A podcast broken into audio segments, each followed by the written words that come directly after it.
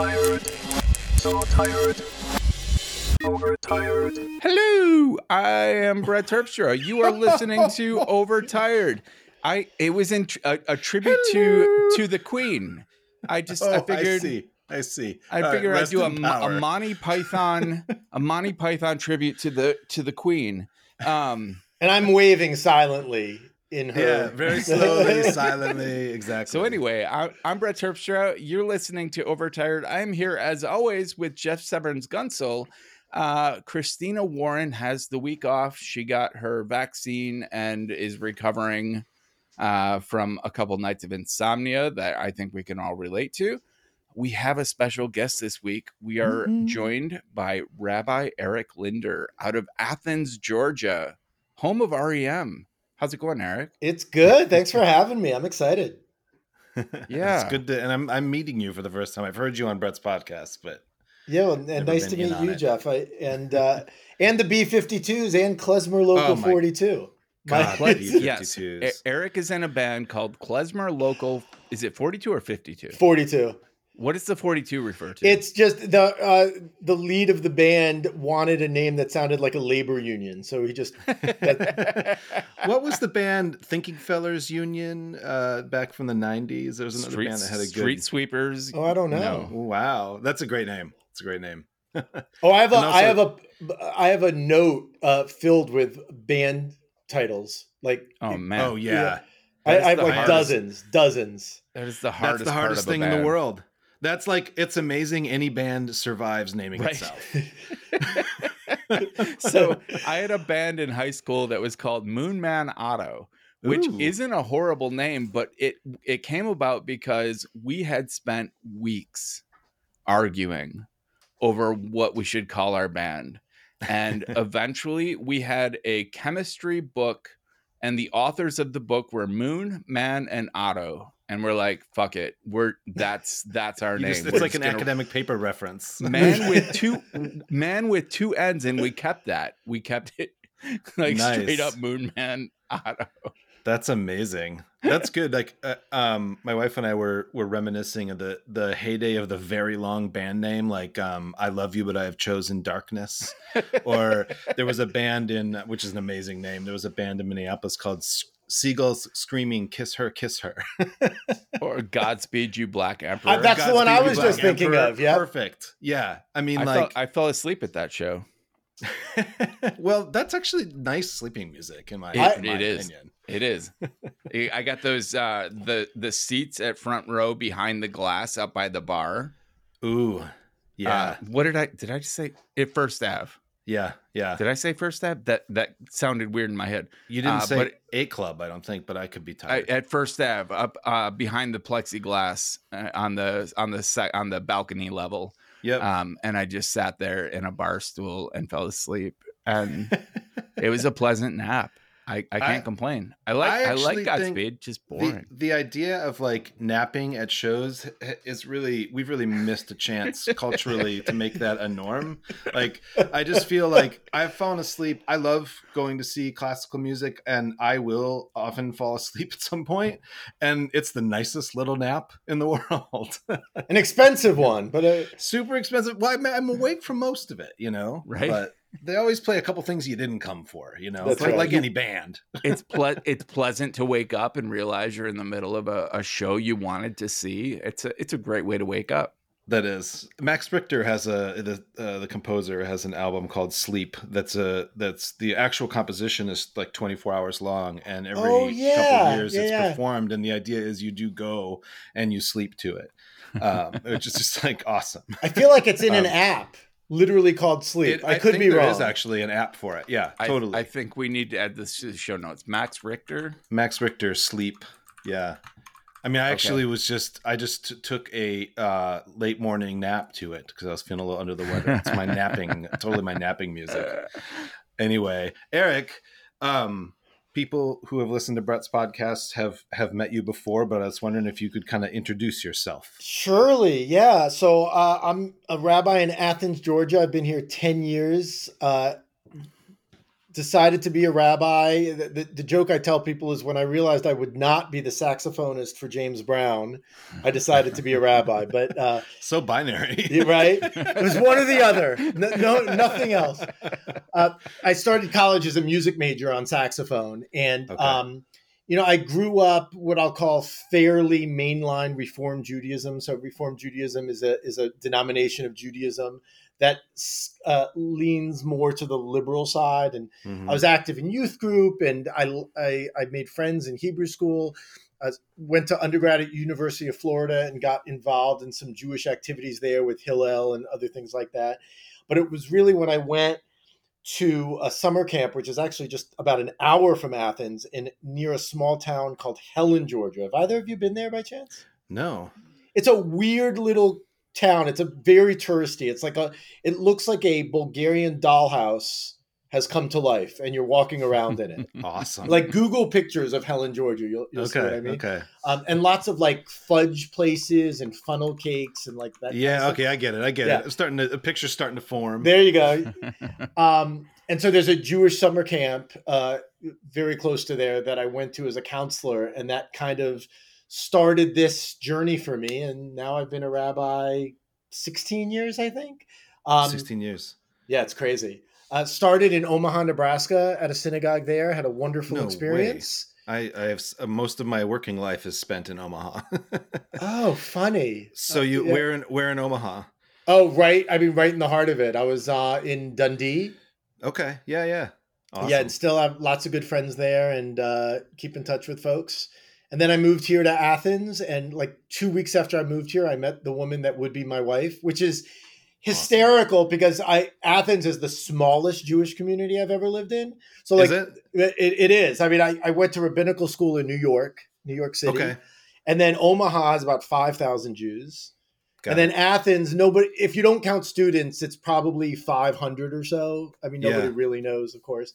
And you know, I had this vision of being on JDate and like driving to Atlanta, you know, once or twice a week, going on these blind dates, and was not excited about that prospect. And you know, I met Emily uh, through a congregant at a retirement party, and now we have two kids, and that that's it. Man.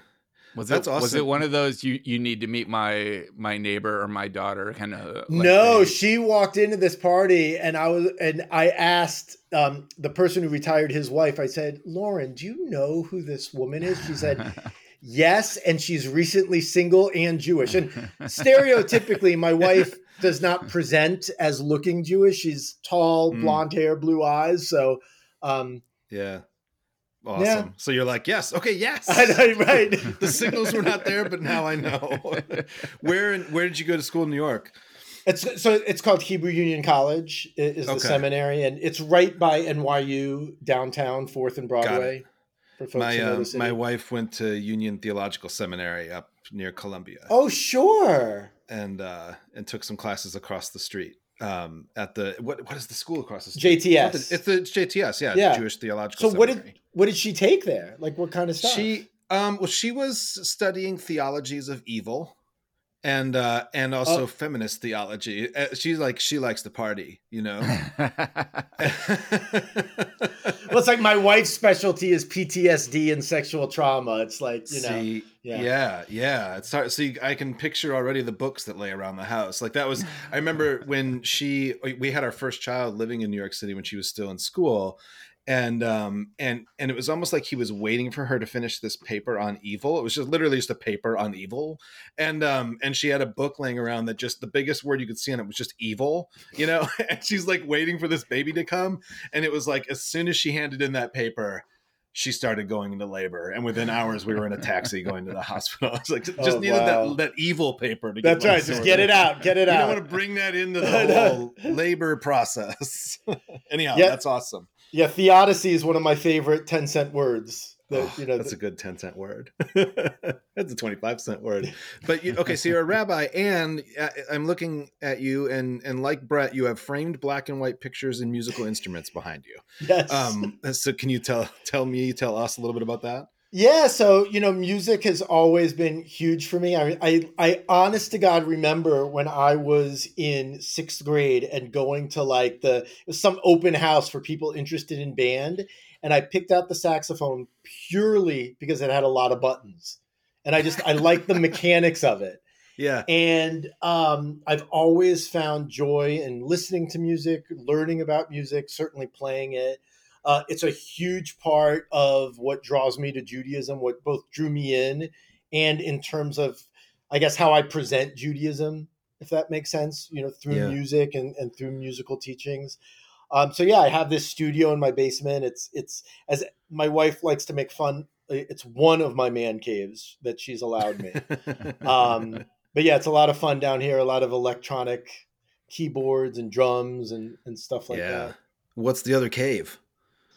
So the other cave, Your is- yeah. Well, so next to it is well, it, it could be my study. It's it's it's become a bourbon room just to my left.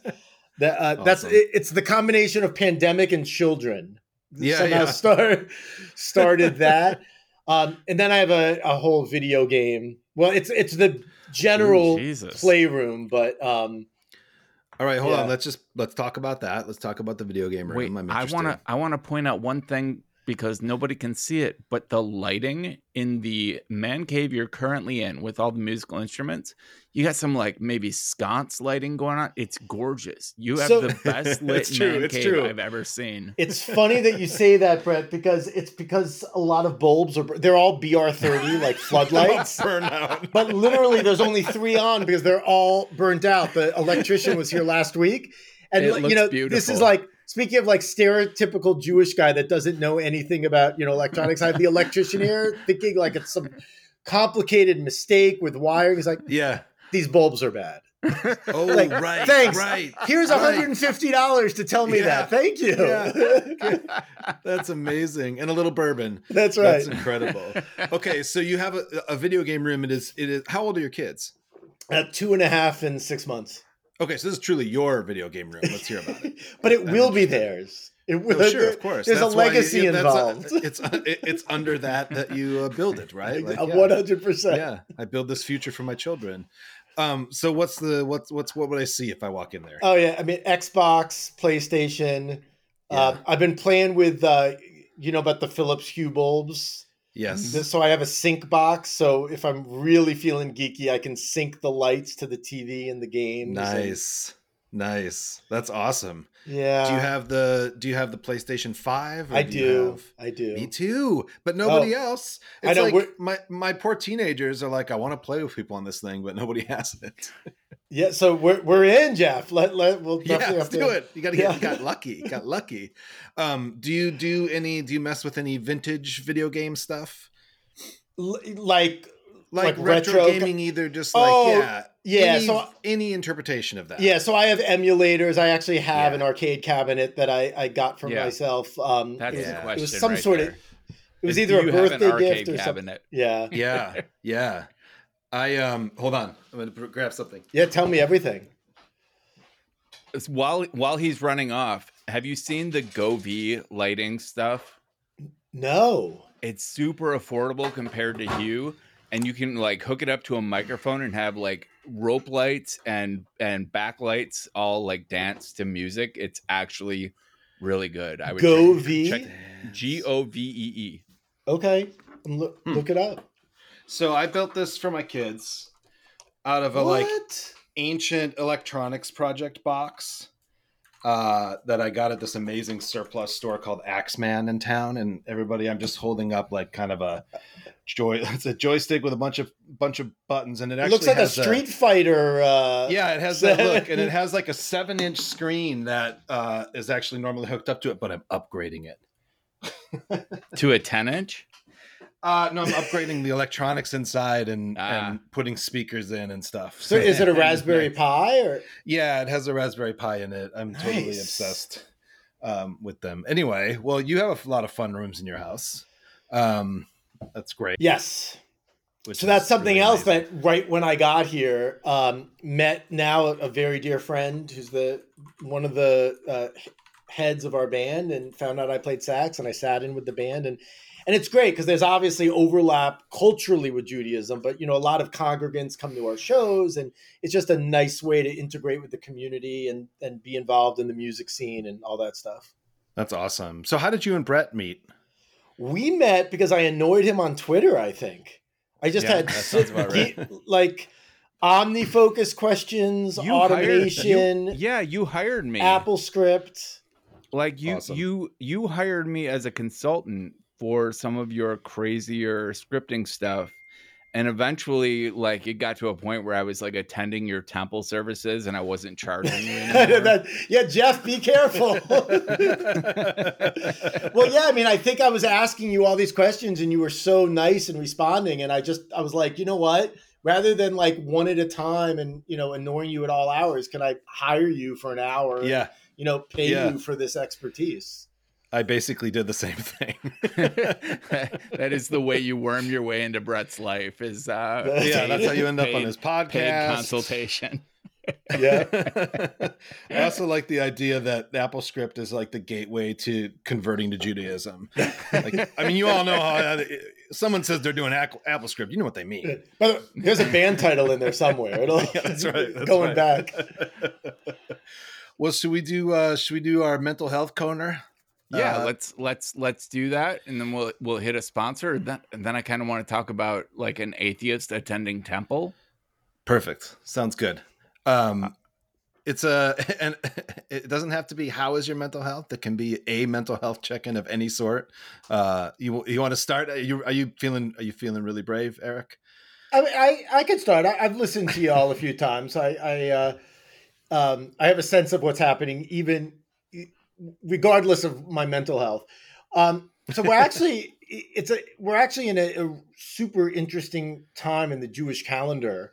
Um, uh, it- we're right before our Jewish high holidays of Rosh Hashanah and Yom Kippur. Rosh Hashanah actually starts Sunday, and the month prior to Rosh Hashanah, it's called Elul is meant as a time for introspection and really kind of thinking about your life and your priorities and what a lot of people do my, myself included is try and have either a meditation or a reading for every day of elul that either focuses on an aspect of introspection or forgiveness which is another huge theme and so in many ways mental health you know in kind of capital letters is what this month is about.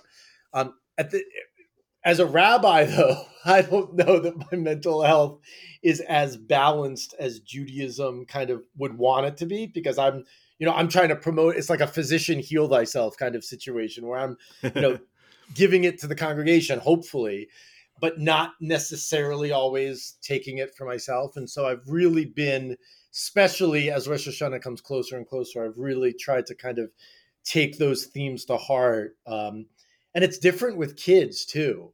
Like just Mm. thinking about time and how, you know, we're we're always in a rush to get to the next thing, or certainly I am. And like my two and a half year old, if he wants to jump, doesn't matter that dad has an appointment or you know, or it's lunchtime or whatever. So um that that's kind of uh, where I am and, and what I've been thinking about in terms of uh, mental health lately.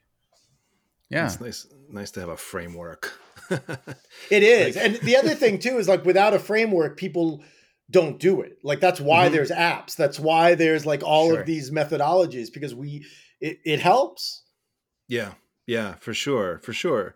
It's uh, funny you mentioned the kids. Like I, so I have two teenage boys. Um, but uh, when I, uh, when the first one was born, I remember having this just in those hours after having this distinct feeling that I could see further, and and uh, and almost like this opening of a of a void or something like void sounds like a negative connotation, but like I felt like I could see further beyond just whatever kind of short sightedness I had been living my my life with up until having a child, right?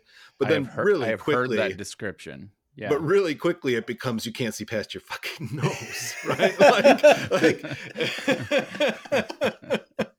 and I think that's such a funny, such a funny ju- juxtaposition. Absolutely, that's a great yeah. Like it- it'll it'll never happen to me. I've taken surgical uh, precautions to ensure that I never become a father. But when I hear people talk about like the perspective change that happens when you have a kid, Uh, like I find myself very curious. Like I've always considered myself too selfish to have children. Um, I am too obsessed with like figuring out my own life that I I don't feel qualified to um, inflict my uh, insecurities, I guess, uh, my my lack of direction onto another life form. Uh, but the response I get from people who are happy parents is often like, none of that matters once you have the kid. Like everything changes, your your perspective changes, your you what you thought was selfishness then gets directed towards a new life form. I I that's curious. I believe that could be uh, a situation yeah, I, ten I, years of ten years of high triage will definitely knock the selfishness out of you.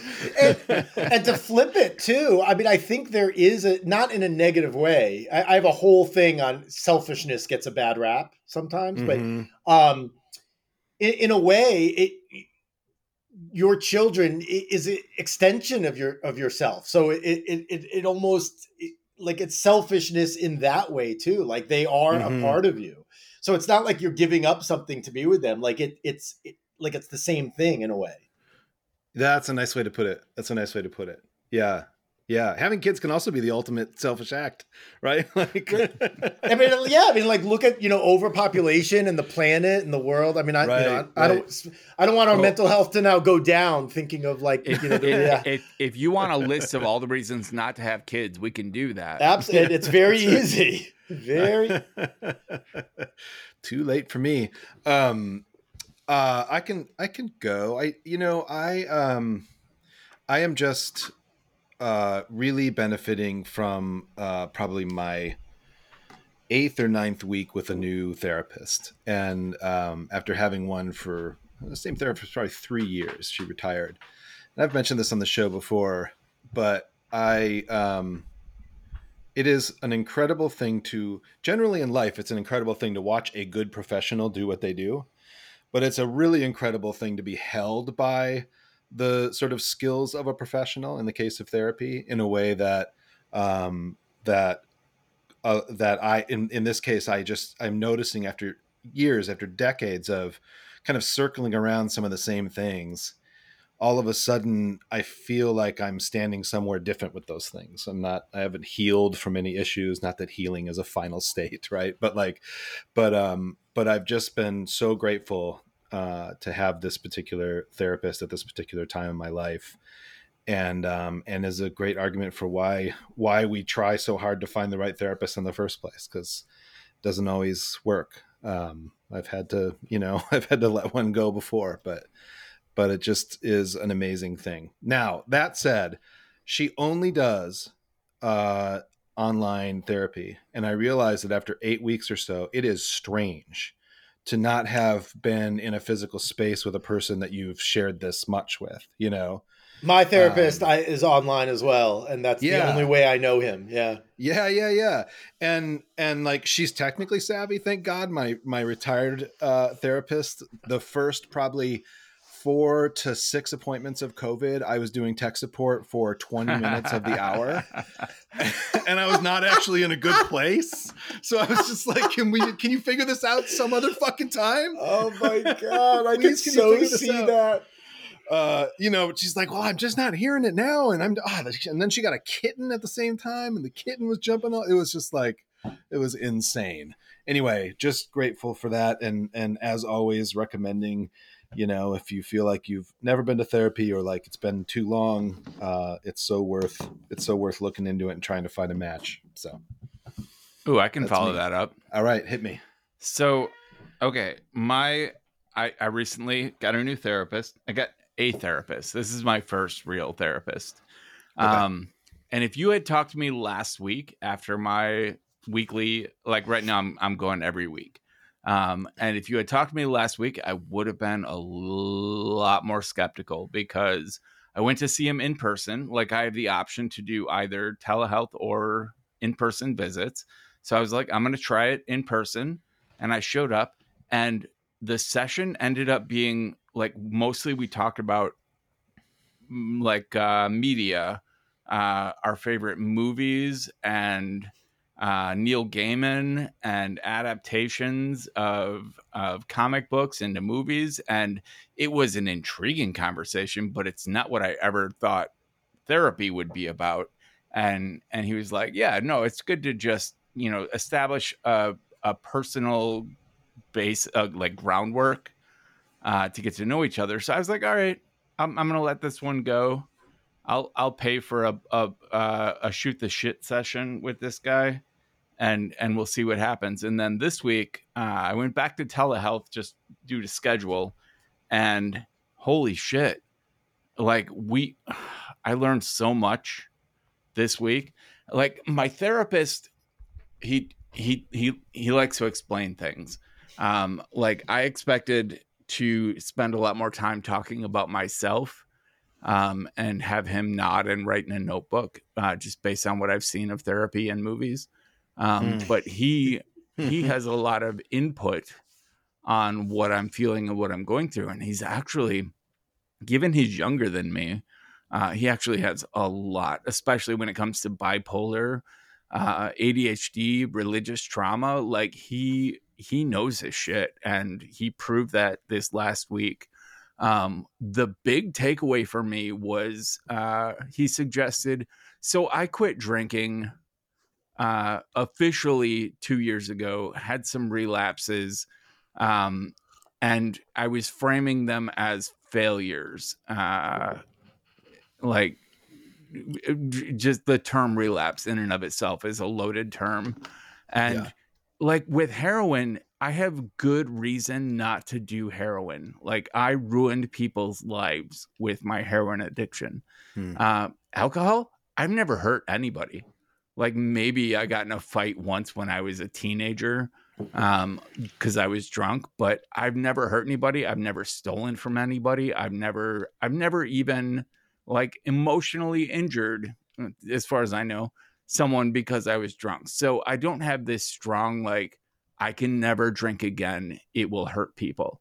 Uh, i just i i shouldn't drink again because i know i'm not super responsible with it and and it's not healthy like it's it's bad for my teeth it's bad for my my liver whatever. And uh and so he he wants me to attempt to reframe my relationship with alcohol. And like the times that i have quote unquote relapsed uh i've been like i've had a bottle of whiskey in the basement and and i sneak it and i use some mouthwash and go about my life. Um and maybe don't sneak alcohol in the basement maybe join my girlfriend for a glass of wine when she's having a glass of wine and maybe uh, attempt to drink socially and responsibly and not not hide a bottle of whiskey in the basement. Mhm. so it was a it was a great conversation. Like we're, we're, i'm gonna attempt a new a new paradigm.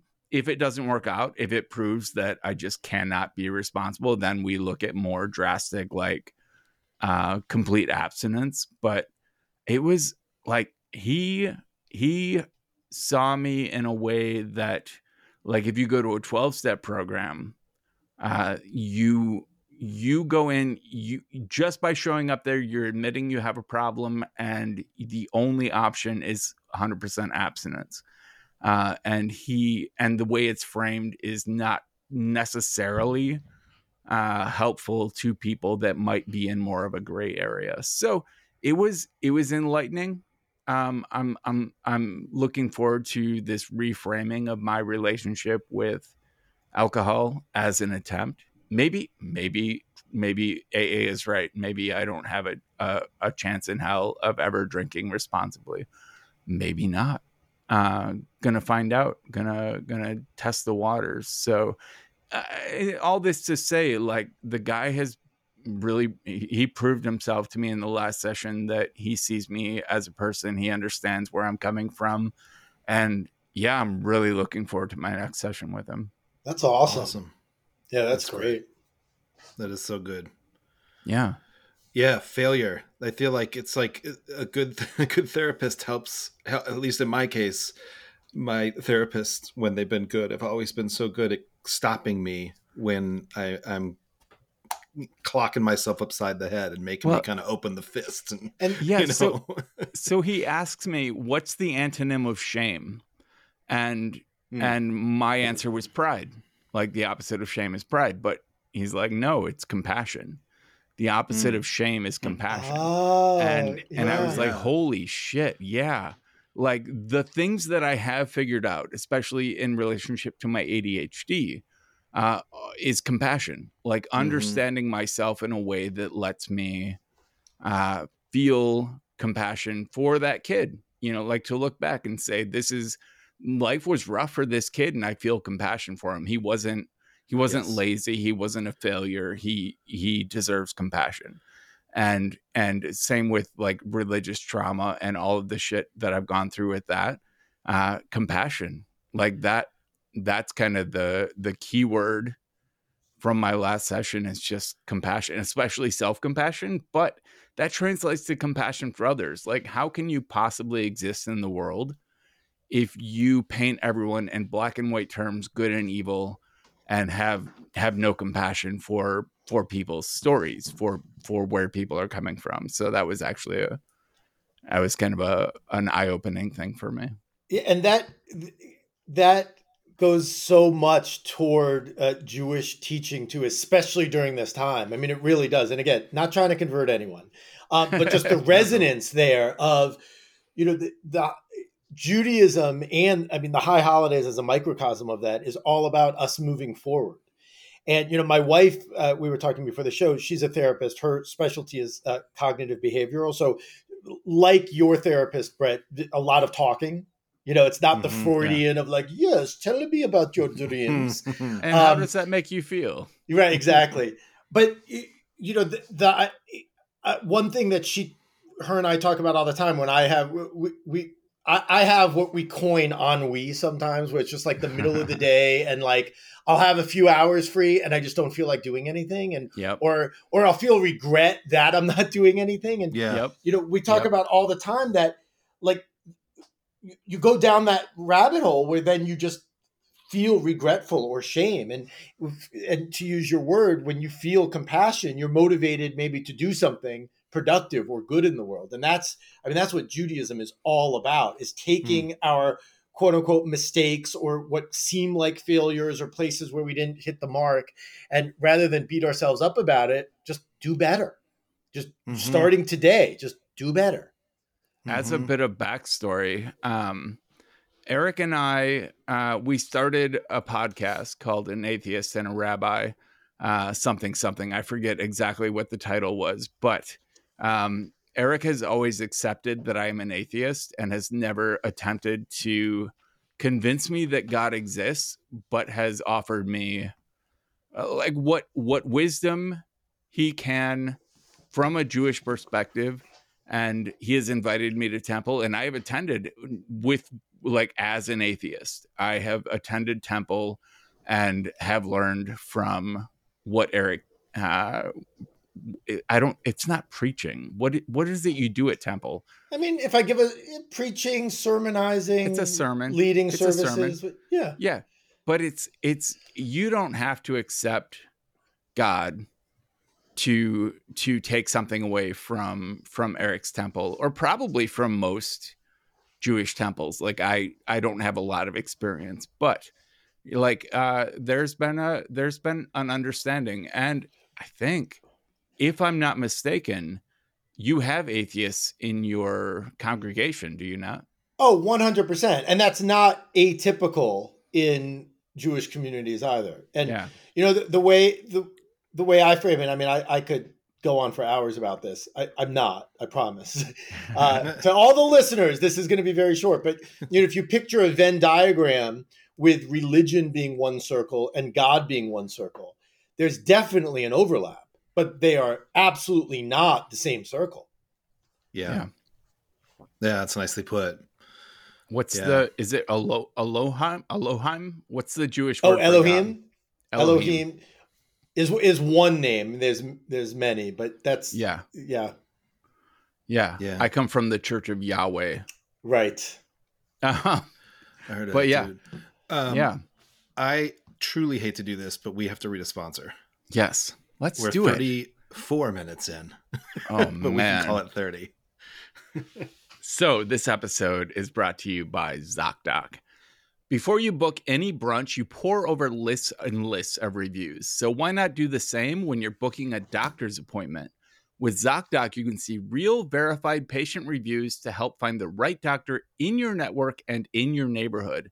After all, finding the right doctor is just as, if not more, important than finding the right plate of Eggs Benedict. ZocDoc is a free app that shows you doctors who are patient reviewed, take your insurance, and are available when you need them. On ZocDoc, you can find every specialist under the sun. When you're trying to straighten those teeth, teeth, fix an achy back, get that mole checked out, or anything else, ZocDoc has you covered. ZocDoc's mobile app is as easy as ordering a ride to a restaurant or getting delivery to your house. Search, find, and book doctors with just a few taps. Find and review local doctors, read verified patient reviews from real people who made real appointments. Now, when you walk into that doctor's office, you're all set to see someone in your network who gets you. Go to ZocDoc.com, find the doctor that's right for you, and book an appointment in person or remotely that works for your schedule. Every month, millions of people use ZocDoc, and I'm one of them. It's my go to whenever I need a quality doctor. Go to ZocDoc.com slash overtired and download the ZocDoc app for free. Then start your search for a top rated doctor today. Many are available within 24 hours. That's zocdoc.com slash overtired. ZocDoc.com slash overtired. Thanks, ZocDoc. Ding, ding, ding, ding, ding. You know, something that I think is really amazing about finding being able to have compassion, especially as you were talking about it, Brett, like towards like your younger younger self, is that when you can do that, when you find yourself able to have that compassion, you're also bearing witness in, in a way that almost nobody else could. Like if you're thinking, I've had this experience recently looking at things when I was younger, and and finding some compassion for myself and understanding or kind of Yep. making room for understanding what that experience was like for me also ends up being that I serve as sort of a witness to it. Define and I'm this term for that can. define define bearing witness because for me that's a loaded term coming from a fundamentalist background. It comes from, I mean, it's absolutely rooted in uh, in a theological sense, right? Because it's the idea of bearing witness to suffering, bearing witness to, you know, what what is true about somebody um, that maybe that person can't see, or a, a- bearing witness to a system that is that is doing something to people that you know. So it really does have its roots because the idea is like if it's seen, then all that all that needs to happen can happen once it's seen, right? Okay. Yeah. Yeah. Yeah. It's my sermon for the day. That's a good one. No, it is. And you know, people forget too, forgiving yourself is as important as forgiving others. Mhm. That that I have definitely learned. Like the thing that has allowed me to move forward, um, like getting ADHD and bipolar diagnoses were huge for me. Um, they gave me an understanding of why my life has gone the way it's gone. Um, but the process of forgiving myself, the process, like even day to day, like like you were talking about, like you have some free time and you feel guilty about all the things you don't feel like doing. And being able to forgive yourself, being able to find that compassion is what leads to actually doing something worthwhile. Um, and from so from like a, a grand scheme of things, forgiving childhood me to like forgiving me for not feeling like doing this this thing that maybe needs to be done. Maybe it's just an idea that I wish I could bring to fruition, uh, but I just don't have the motivation. And finding that forgiveness really leads to actual like productivity. And all you know, I, I also I, I I think I'm hearing my wife in my ear too. Like it doesn't mean anything we do is okay, and like you know, Right. just like you could do anything, and you're just like it's okay, just forgive yourself, but don't let that mistake be kind of you know I use a biblical phrase uh, from the Torah, uh, be a stumbling block for the blind. Like, don't let that mistake stop you from then doing the right thing or doing better. Yeah. And, and that's really the the key, I think. That's Yeah. that's nice. Which, of course, is easier to say than to do. I mean, I, I say, you know, rabbis often write the sermons that like they need to hear, and that is Sure. one hundred percent Yes. true for me.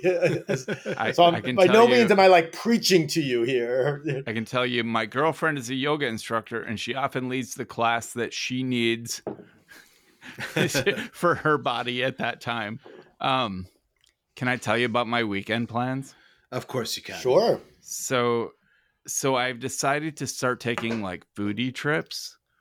Um, I watch enough food shows. It's become like my new porn. Uh, is to watch like Hulu and Netflix food shows, and and to to really explore my palate. And I live in a small town. We have very few restaurant choices. We have some actually amazing sushi considering we're in like landlocked fucking Midwest. Um the like the we have two great sushi restaurants in a town of 30,000 people, but we don't have much else.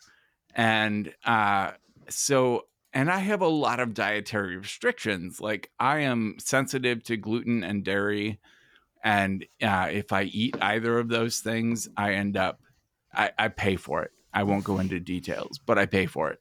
Um, and I have decided to take like weekend vacations where I ignore my dietary restrictions and just plan to pay for them in the next week and go to cities with like a lot of food options and just eat and just for two days just breakfast lunch and dinner just find the best restaurants available and and eat the food that i want to eat. I have some savings like i've been working a corporate job for over a year now. I've i've saved up some cash and i feel like eating is what makes me happiest. Uh I appreciate a good meal in a way that is almost religious. And uh, so, so my first trip this weekend, uh, I leave. I leave today. I'm headed to Minneapolis. Um, I have, I have dates set up for uh, Friday dinner, Saturday lunch, Saturday dinner, Sunday breakfast, and Sunday lunch. I'm still looking for a date for Saturday breakfast. Uh, but one of my one of my stops will be Mr. Jeff Severns Guntzel. Uh, We have a we have a dinner date on Saturday, Yeah. and and I am very much looking forward to just like I basically I put it on on Twitter like if I came to your city, where would you take me? And and I got a lot of feedback from from people that are like, uh, so I'm gonna go to Portland. I think my next trip is to Portland Great city. because because I am vegetarian and Portland is considered the most like vegan friendly city for culinary arts in the country and and I could go to Portland and eat like gluten-free vegan the whole weekend and and Yeah. and always have great food but um, I'm finding even Minneapolis, which is just a two-hour drive for me, uh, Oh, is full of is we full of your, options. We got your vegans, buddy. Yeah. Well, they they they dri- and- they they ride really tall bikes, just like in I'm, Portland. I'm I'm gonna be honest. I'm willing to cheat. Like I've already decided, I'm not gonna worry about gluten and dairy. I'm I'm gonna pay the price for that. And when it comes to if if if there is a Cuban pork sandwich that is calling my name, I'm gonna fucking eat it. These I got one for you in Athens, Georgia, Brett. Yeah. These these weekends are are guilt free eat good food. And and good food may include meat. And i'm willing i'm willing to cheat. Just on these weekends what which will not be a regular thing. And i would always prefer to eat meat that is ethically sourced. But that said like these weekends are a free for all for me I'll tell you where I'm taking you because you say you don't mind, like in your words, cheating. But uh, if you're, I- don't want to be part of putting meat in you if it doesn't make you feel good. So there's a there's actually a, this place called Trio Plant Based, and it's a black run vegan soul food place. And I say black run because in this town, if it's vegan soul food, it was likely to be white up until Right. recently. sure. Um, but it's just an it is incredible. I'm not vegan. I was back in the day. I'm not vegan. I love this place. All right, I'm So, in. You're gonna love it. That sounds amazing. There's a there's Soul Veg in Chicago Oh was yeah. the first first vegan soul food I ever had, and it was before I was even vegan. I had Soul Yeah. Veg in Chicago and was like, "Holy shit!" Like I love this- a vegan restaurant where where I'm like, oh, I'll go eat there anytime. I don't even Yeah. think about the fact that it's vegan. No Yeah. offense. I mean, it's all you. It's cool, man. Vegan's cool. I, yeah, don't, don't, I I am I I don't ride so- with it anymore, but So I am pescatarian. I just want to be totally honest. I eat eggs and cheese, yes. and I will eat fish. Um, so I am far from vegan. I am Mhm. I am three points away from being an actual vegan. But given my uh, my allergy to gluten and dairy, it's easiest to just say I'm vegan, um, because that automatically excludes dairy, and there's a lot of gluten free vegan available. Um, but yes, uh, there's a there's a breakfast joint in Minneapolis that I've forgotten. It's on the West Bank, Earth something Earth. Uh, but they it was the first place they ever had like a vegan omelet.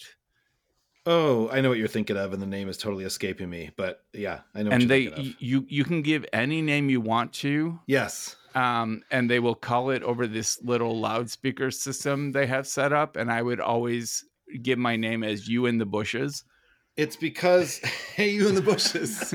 uh, it's you're thinking of their dish, the like whole green earth or yeah something. yeah like yeah that. exactly Um, exactly and why I can't, you know, friend of the show, Danny Glamour worked there. oh really um, that makes yeah. sense back in the day. Um, yeah, that's a good place for vegan and also not vegan. Wait, stuff. It may be where i go saturday morning sans That's State. right. Yeah, maybe maybe we could talk Daniel into it. Um, all if I can get someone to run Rosh Hashanah services, I'll I'll come to You'll Minneapolis. come. You'll come. This has got to get a sub. Okay, so Eric Eric is coming to Minneapolis in December, and we Yes. will I will actually I will absolutely be coming to meet him, and and we will get a meal. Uh, but awesome. I'm also willing to visit Athens, Georgia. I've s- I've had some great food in Georgia. Like my brother went to college in Savannah, and oh yeah, amazing. currently lives in Atlanta. And every time I've been there, I've had great food. Um, is Athens near the coast? No, no, and the, No. the, the Savannah is actually one of the closest beaches, which is like six hours away. Okay. Oh man, it's Okay. that far from the coast. That's right. I forget. I know Yeah. it's weird. My geography is horrible. I just know that that's how long it took GPS to take us to Savannah. Right, right, right. All well, right. Brett, I think that sounds like an exciting. Uh, what? It sounds like a year you're going to have. Uh, Yeah. going places and eating I, food. I'm I'm gonna keep saving up money. I'm I'm gonna try not to dip too far into my savings to do this. Uh, but flying is expensive these days. yes, it is. Even trains are expensive these days. So I gotta kind of gotta kind of figure out the best way to stretch my budget to eat the best food possible without, you know, digging into my my retirement fund. I guess. Brett, can I do a pre gratitude gratitude? Yeah. It's to you. Um, I have finally started creating Howzit build notes in all of my repositories Yeah. um, and in a few other places on my computer. And it's all been part of this effort. It, Brett knows this well that I've had this kind of, it's almost like a nervous twitch that causes me to clean install my computer once every couple few months. um, and usually what happens is I, I just, I don't know what it is. I like going through the process of just kind of building things back up. I usually build some new system in the process, whatever, but it's very destructive overall Sure. um, to do this. And I think, and I believe connected to my now medicated bipolar. Um, so I haven't, this one was totally different, right? So I did the like the reinstall, but I'm building everything so mindfully. So Brett has this, I don't know, called a utility, which called a tool. command a line tool. utility, A, tool TT tool. a TT tool um, it, called Howzit, and it's just you know Brett classic Brett style. It's a plain text file that you put into some repository where that involves you. You know, like say I, I imagine it like this.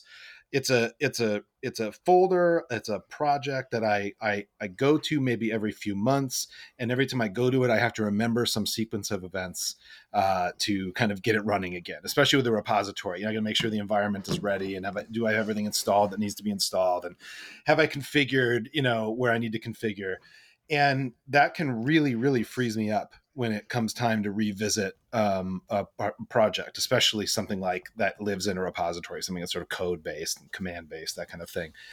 And so this time brett when i rebuilt my system i just paused everything. Once i had all my repos in and you know i had successfully kind of gone through you know I, I have web scrapers that run from my investigative work and stuff like that. So i kind of touched everything and then i was like all right no further I'm writing a Howzit file for each of these so that the next time I blow up my computer system, if I decide to, I can at least get to this point very quickly. Yes. Um, and generally, what I'm doing, because I don't believe that I can stop myself from wanting to clean install my computer. I don't know what it is. Uh, I'm I've decided instead to just make sure that as I rebuild it, every time I sort of systematize it, so that I kind of defeat um, this part of me that wants to just like knock all the Legos over you know, yeah. and and I can just kind of build it back yeah. up uh, again as needed. And then assuming that I can beat this thing where I'm constantly, you know, knocking the Legos over, it just becomes useful and meaningful because it will be three months between touching a certain repository or whatever. Yeah. so the ability to have through a text file create a sort of interaction, which is like, what part do you want to do? Do you want to set the environment?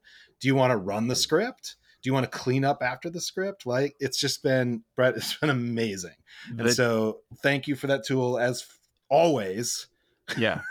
Yeah the you. time the time that i write the most build notes is that first time i come after three months and touch a project and cannot remember how yeah. how it works and and immediately I'll figure it out. And as I figure it out, I'll document it in a build notes file for Howzit in the future. But yeah, like you have to you have to forget once before you, you realize how important it is to document. And then in the process yeah. of figuring it back out, you document what you figured out, and then you never have to do it again.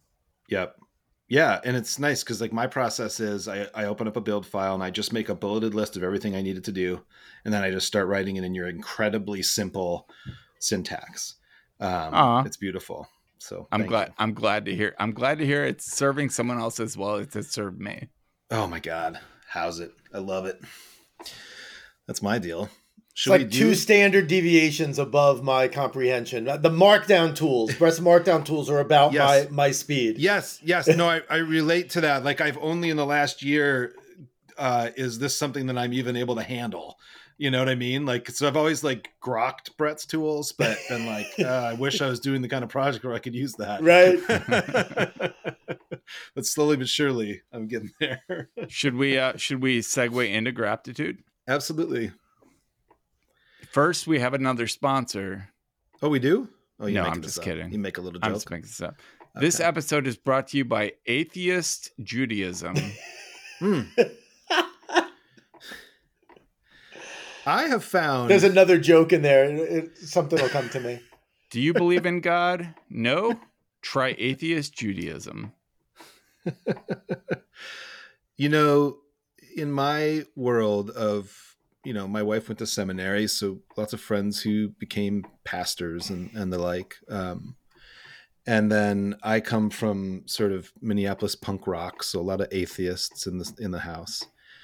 I I'm going to make an, an observation that I don't think is all that um, wild, but it, it, I was thinking about it as you were speaking with Eric Brett about atheists in the congregation.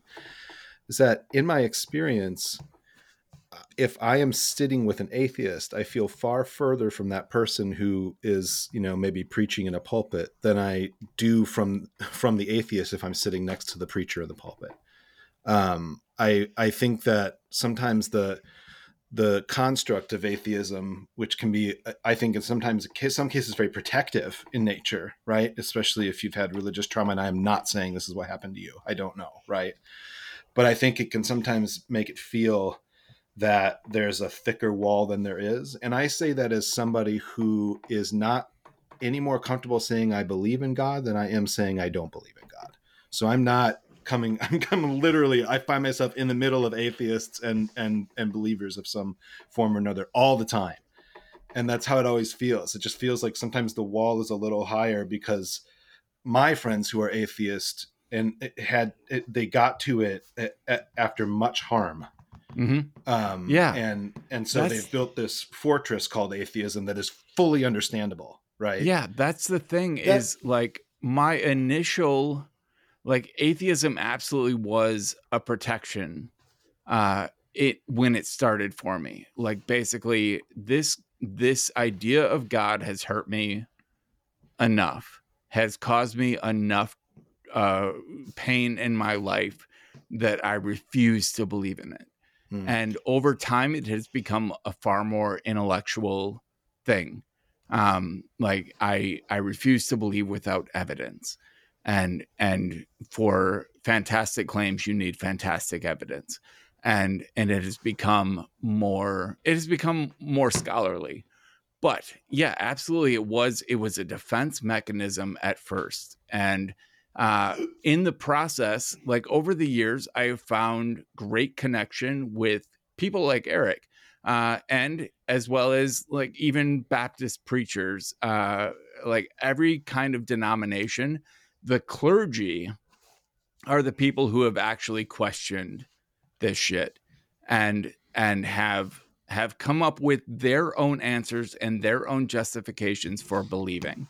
And I have always been able to have a conversation with clergy in a way that I cannot with the average parishioner. Um, and and it, it's it's um like I I can't connect with someone unless they have truly questioned the existence of God, uh, the validity of religion, and and if they have and they have come to their own conclusions, I'm in. Let's talk. Let's let's. We don't have to debate.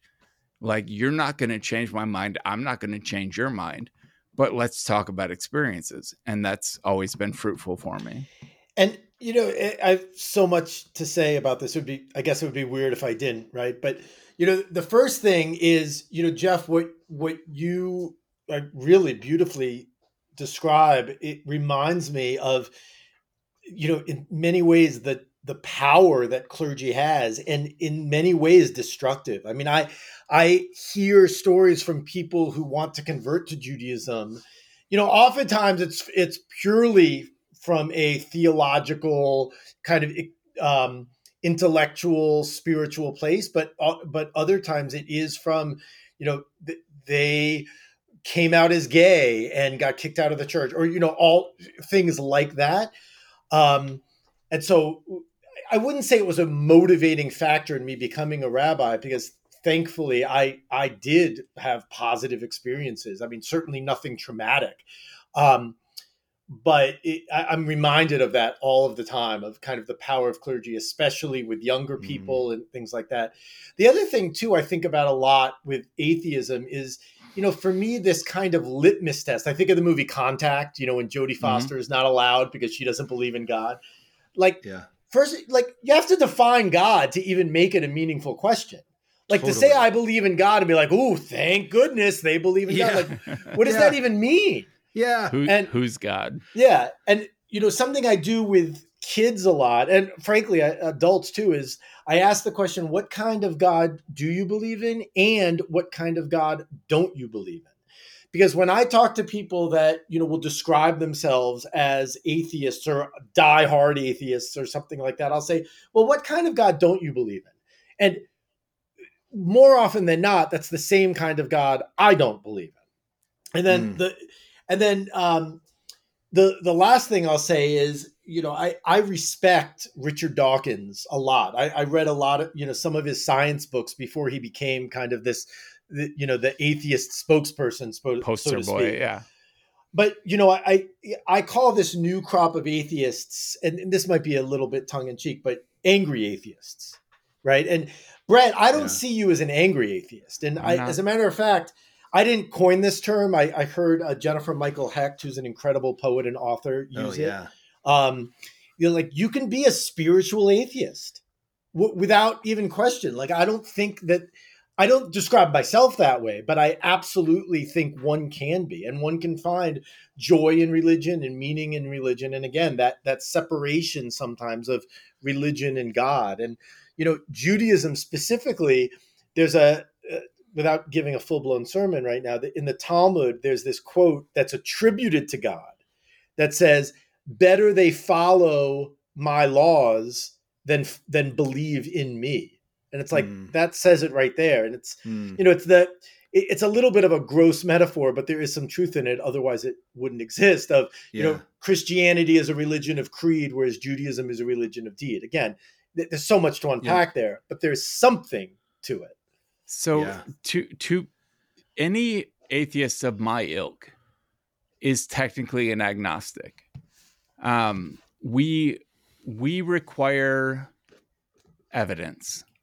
Uh, we we are willing to change our opinions based on evidence. We cannot disprove the existence of God. We just cannot prove the existence of God. So we refuse to accept what we cannot prove but we do not discount the idea that if the correct evidence were presented, we might believe in a God. Whether we worship that God is, you know, a question that remains to be seen. It depends on the qualities of that God. But we are we are technically a, uh, agnostic, and we, we're not angry atheists. We are simply people who require uh, fantastic evidence for fantastic claims. Um, yeah, There's a. I don't normally just pull out Jewish theologian quotes, but there happens to be one that I that I've loved forever from Abraham Joshua Heschel, and it's the the high, something at the higher point of spiritual living is not to amass a wealth of information, but to face sacred moments. And I love that because it for me that pulls me right out of the muck of like of my own muck of what is God and what is you know whatever and it's just kind of like that that idea of like recentering yourself around sacred moments and whatever that similar to you Eric like you define it you define what a sacred you know for yourself you define Yep. what a sacred moment is and I like that as a sort of I like those kinds of um those kinds of invitations into the in between spaces Yeah, absolutely. And Hesch- Heschel's very good. Uh, for anyone listening, he's eminently readable, whether you're Jewish or not, whatever your belief Super. system is. And yeah, yeah I think that book was the Sabbath I think Yeah. that, that- I, I would uh, imagine it is. Yeah, which is yeah. ve- also very short. Which Yeah, makes- super- I know exactly, right? That's why it's the one I know. I mean, the, Yeah. this- the, the great thing about my wife being both a therapist and having gone to seminary is she leaves great books laying around. I love that. I think you found the episode title "Invitations to the In Between." that's right. That's right.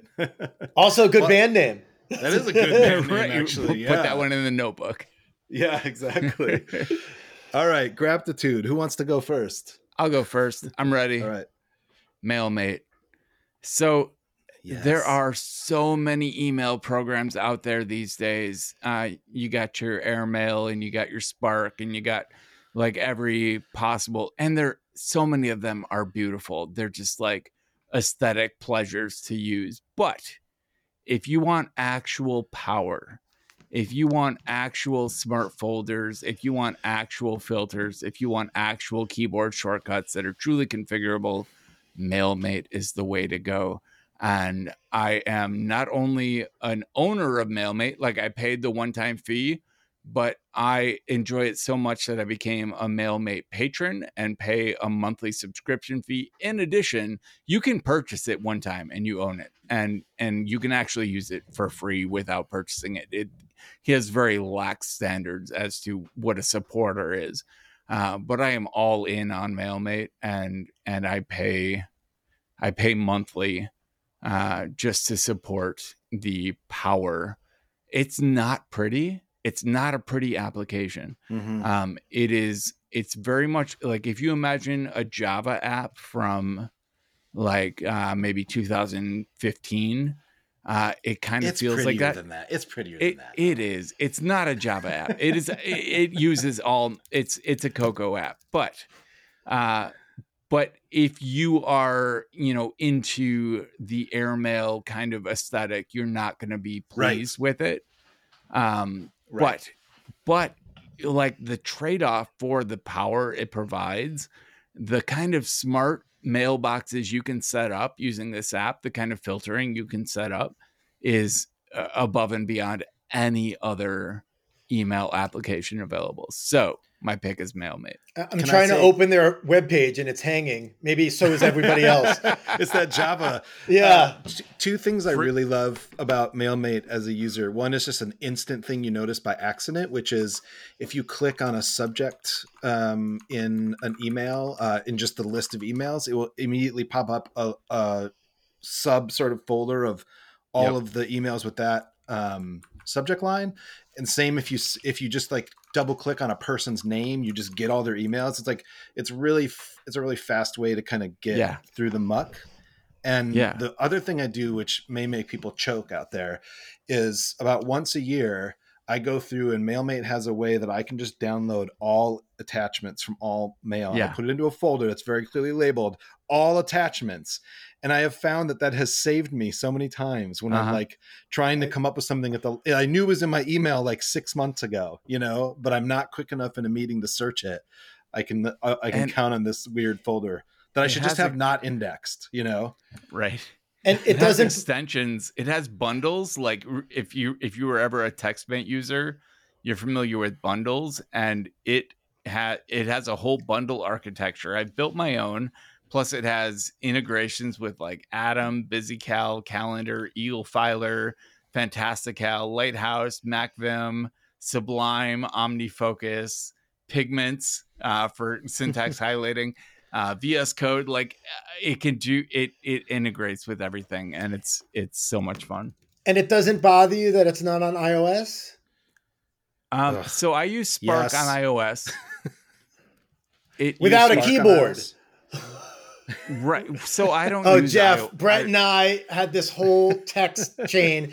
Spark doesn't autocomplete email addresses if you're using a keyboard with Oh my god! Like you have to tap the screen. It's Wow! it's not ideal. wow! but I don't use a keyboard with iOS. Like I barely use my iPad. Um, I I need the Spark on iOS. I can I can with a little finagling integrate it with the way that I use uh, MailMate on my Mac, and and it suits my purposes. If I were primarily an iOS person, it would be a lot more grading. But iOS is kind of an afterthought for me um i am i am mostly mac and i do most of my correspondence on mac and and and that's mailmate fits the bill if if you are an ios heavy person and you do most of your correspondence on ios mailmate is probably not for you and you're better off getting into an ecosystem like spark or airmail uh something that that been crosses begrudgingly- platforms better Using airmail. Very You begrudgingly. have, you have, yeah. I have. I used it a long time ago, but I haven't tried it again. But I really want to switch to something, but I I there's nothing. And, and There's Apple a- Mail doesn't work for me either, even with the latest upgrades in iOS Yeah. 16. I'm not it's like there's There- everything and there's nothing. There, Yeah. There's an iOS uh, Preside. Have you seen Preside? No. It is a very it's it's an iOS version of MailMate. Uh, totally different. Like I just mean it, as far as like severity of aesthetic goes. Is that that's the new bar?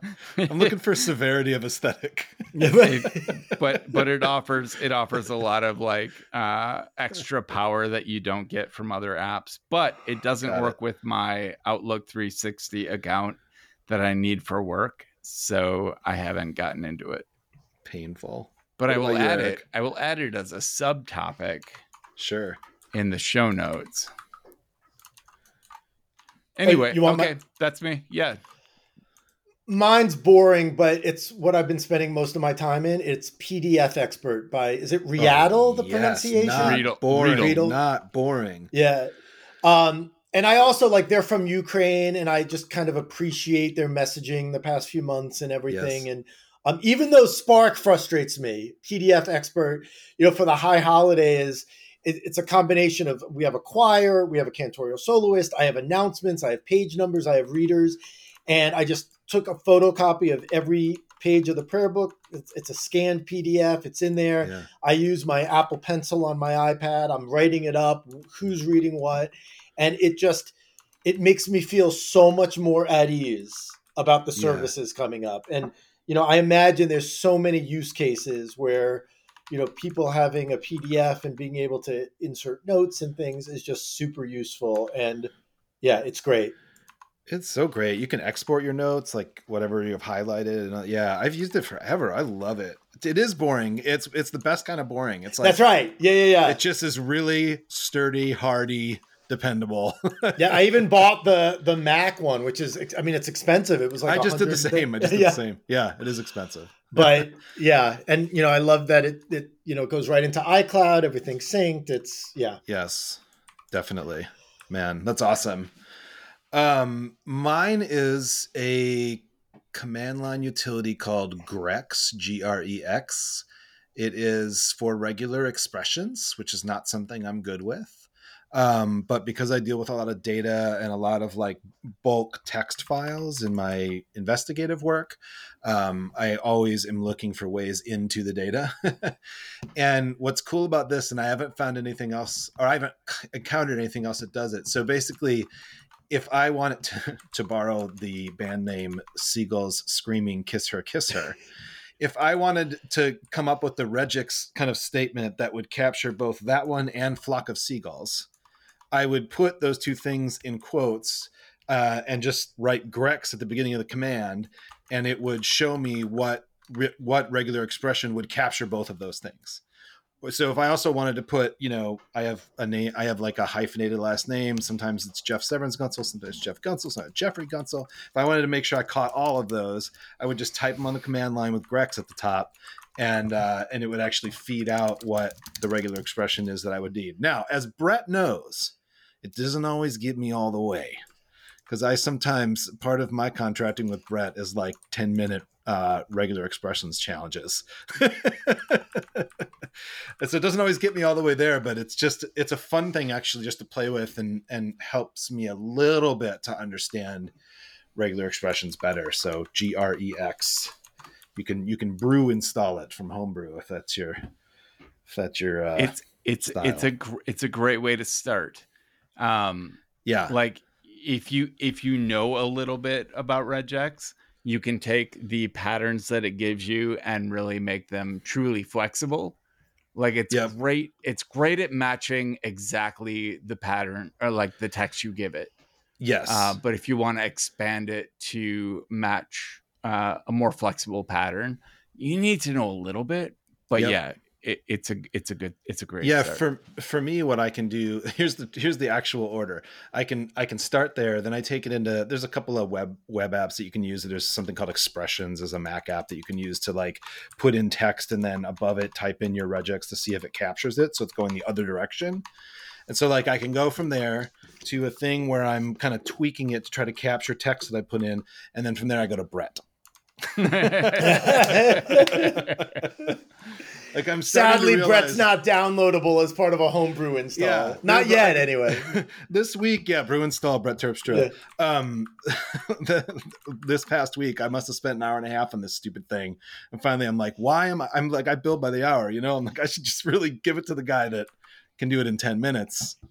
so anyway, And you know. I I'm like a one on a one to ten scale of but uh, of expressions. But you know, people Yeah. don't non-programmers don't realize like you're searching email or you know, Brett turned me onto HoudahSpot to spot to find files on my Mac. who to So, spot? like, like so, Grex might be up my alley. I had not heard of that, but I it, that's like for me i'm like you like and in that i'm i'm i'm zero to one at this but it's like i i know what it can do that's like that's that's the first Yeah. step of being dangerous is That's knowing right. what it can do so true.